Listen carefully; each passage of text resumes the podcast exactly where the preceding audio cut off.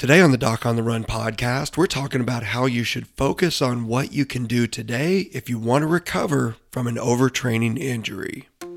So, the big question is this How are runners like us, who don't like hearing doctors say, just stop running, who know that we simply have to stay active, how do we heal in a way that lets us stay strong, maintain our running fitness, and keep preparing for the next race, and still heal without making the injury worse? Well, that is the question, and this podcast will give you the answers. My name is Dr. Christopher Segler, and welcome to the Doc on the Run podcast. All right, if you're listening to this, I want to go ahead and apologize for my voice. And this is probably going to be more painful for you listening to it than it is for me speaking it. But as you can tell, I am sick. Really sick, in fact. And I woke up this morning and I realized, you know, I'm really sick today. When I'm sick, I'm not going to subject somebody else to my illness. So I can't see patients today. My voice is so screwed up, I really can't talk to patients on remote consultations today. So I've canceled and blocked all the appointments for today.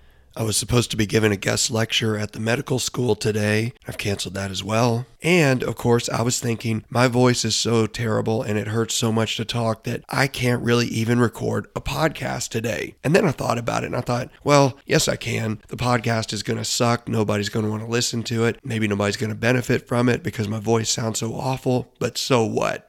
Sometimes you have to do whatever you can do. And as soon as I started thinking about that, I actually realized there actually is a lot I can do today. I can send emails to patients. I can prepare physical therapy orders for patients. I can prepare lectures for the upcoming conference I'm going to be speaking at in Lake Tahoe. I can research uh, some specific topics on biomechanics for the think tank in Hawaii that I just got invited to attend. And I can do a lot of different things today to get stronger even though I really do feel weak. So I can become stronger as someone who likes to work with runners. I can become stronger as a doctor, even though I'm sick today. So, what about you?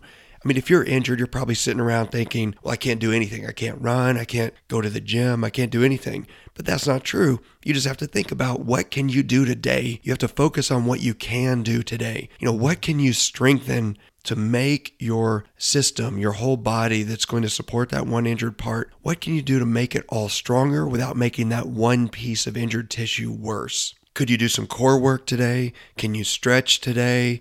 Can you do anything to make the rest of you stronger today?